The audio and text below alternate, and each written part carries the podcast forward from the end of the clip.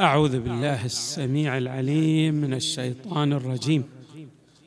بسم الله الرحمن الرحيم والحمد لله رب العالمين والصلاة والسلام على أشرف الخلق سيدنا ونبينا محمد وآله أجمعين الطيبين الطاهرين.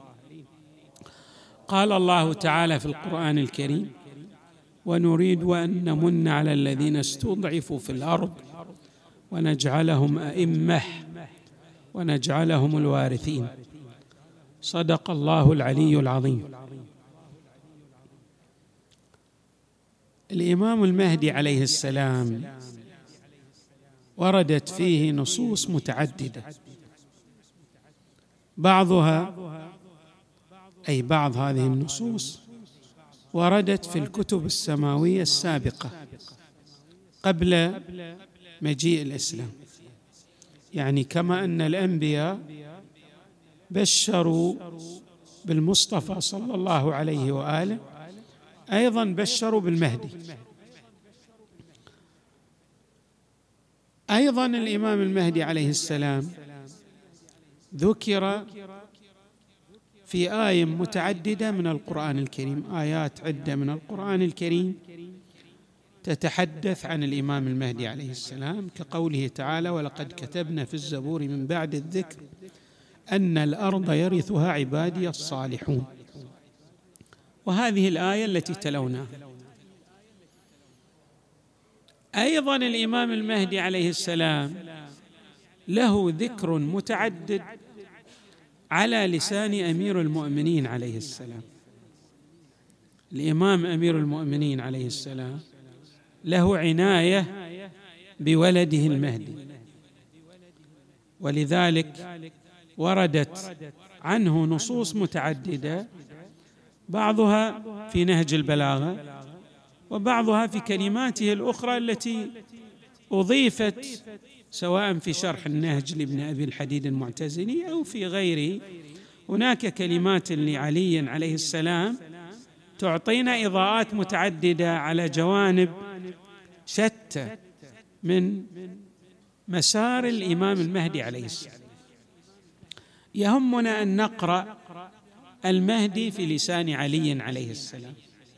ما جاء عن علي عليه السلام في ابنه الإمام المهدي عليه السلام. الإمام يقول يتحدث في بعض خطبه فيقول في نهج البلاغة اللهم بلى لا تخلو الأرض من قائم لله بحجة إما ظاهرا مشهورا أو خائفا مغمورا. ضعوا بين قوسين قوله عليه السلام أو خائفا مغمورا. لئلا تبطل حجج الله وبيناته. يعني كي لا تبطل الحجج لا بد أن يكون هناك همزة وصل بين الأرض والسماء لكن في بعض الأحايين قد تقتضي الحكمة الإلهية يغيب هذا الحجه ولكن كما نعتقد نحن أتباع أهل البيت عليهم السلام هذه الغيبة لا تؤثر على حجيته. نعم. هناك بعض الفوائد في حضوره ولكن جل الفوائد كما تحدث النبي صلى الله عليه وآله في الحديث الذي سمعتموه من عريف الحفل لجابر أن الشمس إذا جللها السحاب لا تتأثر. كذلك الحال في الإمام المهدي عليه السلام وهو شمس عالم الوجود. كلمة أخرى أيضا أو كلام لعلي عليه السلام. وخلف فينا رايه الحق. النبي صلى الله عليه وآله جعل رايه راية الحق في أهل بيته عليه السلام. من تقدمها مرق ومن تخلف عنها زهق ومن لزمها لحق. دليلها مكيث الكلام. سأشرح معنى مكيث الكلام. بطيء القيام سريع إذا قام. يتحدث عن الإمام المهدي. دليل راية الحق من آل محمد.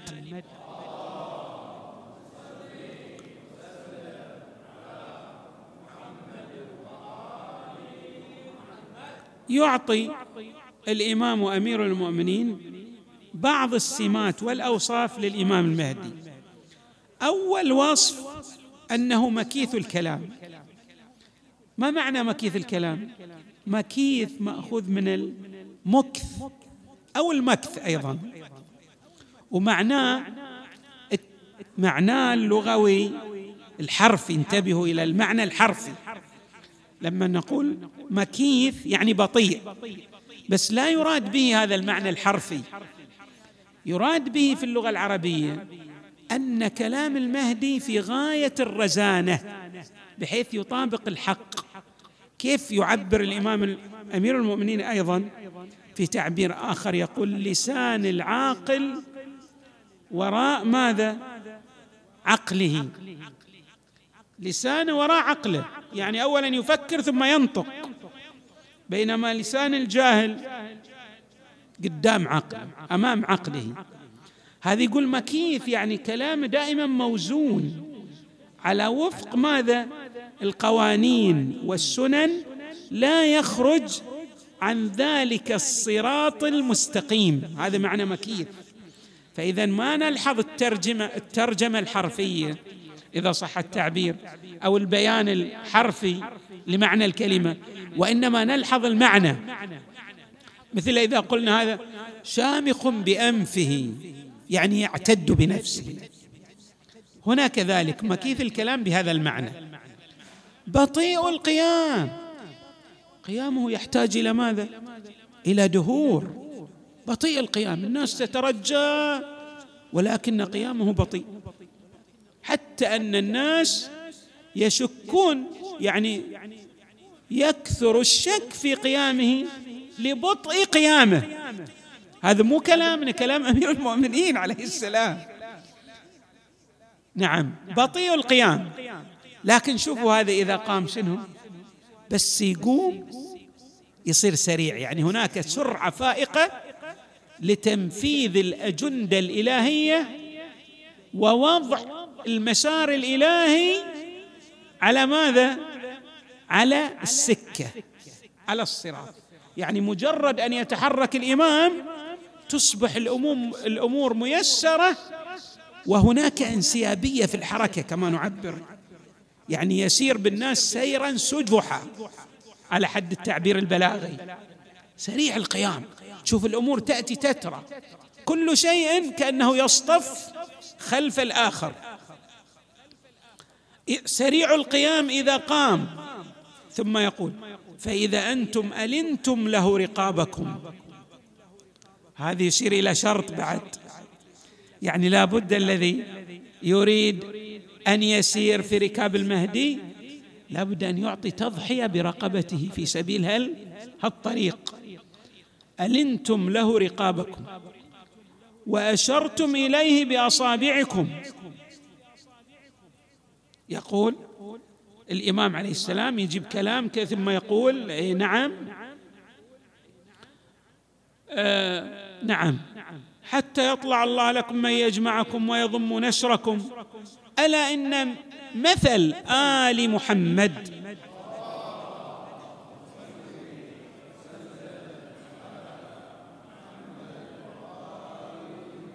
صلى الله عليه وآله كمثل نجوم السماء. إذا خوى نجم طلع نجم.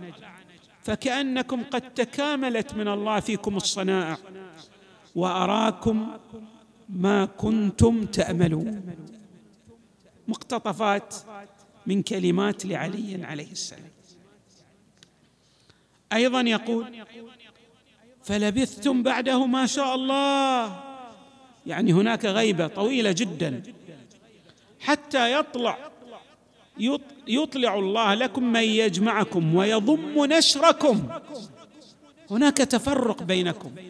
ولكن إذا خرج القائم راح يلتئم الشمل ويرأب الصدع ويجمع الكلمة الإمام تعبير دقيق. ويضم نشركم كأنكم متفرقين. لكن عندما يخرج راح يحدث اتحاد ووحدة لمن سار على هدي أهل البيت فكأنكم ماذا؟ كالبنيان يشد بعضه بعضا. أيضا عليه السلام يقول يعطف الهوى على الهدى إذا عطفوا الهدى على الهوى ويعطف الرأي على القرآن إذا عطفوا القرآن على الرأي. يعني يقول هناك اختلافات وخلط بين الغث والسمين وبين الحق والباطل. لكن الإمام المهدي عليه السلام إذا خرج راح يصبح الحق في غاية من الوضوح والتجلي بحيث كل من يعني ينظر بعين البصيرة سيرى أن هذا التجلي يجسده الإمام عليه السلام. أيضا في كلمة له يقول ألا وفي غدا. وسيأتي غد بما لا تعرفون. راح يطلع لكم شيء غريب عليكم لأن الأشياء اللي تعيشونها شنو؟ أشياء مألوفة. الإمام عليه السلام سيأتي بأمور غير مألوفة. أصلا حتى يتعجب الناس لأن الناس تعودوا على بعض من هذه الأمور المألوفة. حتى أن في بعض الروايات يقاتل على التأويل. إيش معنى التأويل؟ يعني إحنا نقول هذا يؤول إلى هذا يعني كأنه يرجع المتشابه إلى المحكم. فأنت ما تعرف حقيقة هذا الشيء لكن إذا جلاه الإمام المهدي أوضحه يصبح في غاية من يعني كأنه معادلات رياضية. بعد أن يشرحها الإمام المهدي عليه السلام تصبح حتى للعلماء العلماء ما ما يعرفون هالمعادلات التي يوضحها الإمام عليه السلام. لكن الإمام عليه السلام عندما آه نعم يخرج يقول نعم سيأتي غد بما لا تعرف من شدة ما يظهر من حقائق. الشريعة التي ما أتيح أن تظهر. أيضا الإمام عليه السلام يأخذ الوالي من غيرها. نعم. عمالها على مساوئ أعمالها. يقول هذا لي أيضا الولاة الذين يحكمون بالظلم والجور. سيحاسبون حسابا عسيرا. كجده أمير المؤمنين عليه السلام. يعني ما في هناك أنصاف حلول. ليش؟ لأن النهج مش نهج برغماتي. نهج قائم على نفس الأحكام التي يريدها الله تبارك وتعالى. في البداية الناس لم يتعودوا على ذلك. حتى أنه ورد في بعض الروايات أن بعض الناس يقولون لو كان هذا ابن لفاطمة لرأف بهؤلاء. صار عنده رأفة. كيف يحكم السيف في هالظالمين فليكونوا ظالمين يعفو عنهم. بس الإمام عليه السلام عندما يضع السيف في هؤلاء الظالمين إلى أن يسير القطار على السكة في الصراط المستقيم فخلاص يصبح الناس طبعا يسيرون في الاتجاه الذي يريده الله تبارك وتعالى. أيضا الإمام في نص آخر تعمدت أن آتي بهذه النصوص عن علي عليه السلام. يقول الإمام عليه السلام في هذا النص فلا تستعجلوا ما هو كائن مرصد. يعني كأن هذا الإمام يتحدث عن وعد إلهي. هذا كائن لا محالة ومرصود من قبل الله تبارك وتعالى.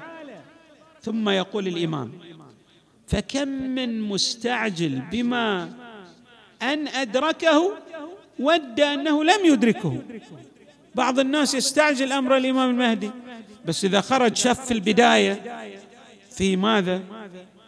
يعني إشكاليات كبيرة في بداية الخروج للإمام المهدي عليه السلام لأن الناس ما تستوعب هالحركة العالمية التي تطبق أنحاء المعمورة. كل الأرض يعني الإمام عليه السلام لا يحكم إقليم أو يسيطر على مكان محدد. الكرة الأرضية باجمعها بأجمعها ستصبح بين يديه. هو الحاكم المطلق. ثم يقول الإمام لا تستعجلوا ذلك. ليش؟ يبين. لأن يقول بعض الناس يقول أنا أبغي الإمام.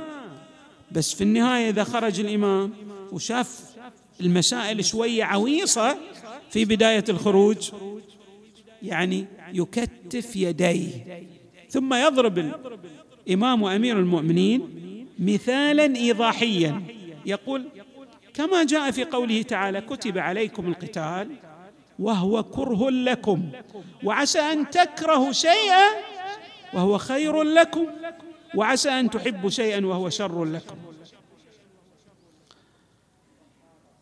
ثم يقول الإمام أيضا وما أقرب اليوم من تباشير غد إن الأمر قريب فلا تستعجلوا يا قوم.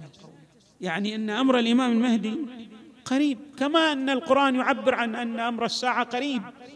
لكن أيضا أمر الإمام المهدي بالتأكيد هو أقرب من أمر الساعة. أيضا في نص آخر يقول وإني لأخشى عليكم أن تكونوا في فترة عدم وجود حجة ظاهرة.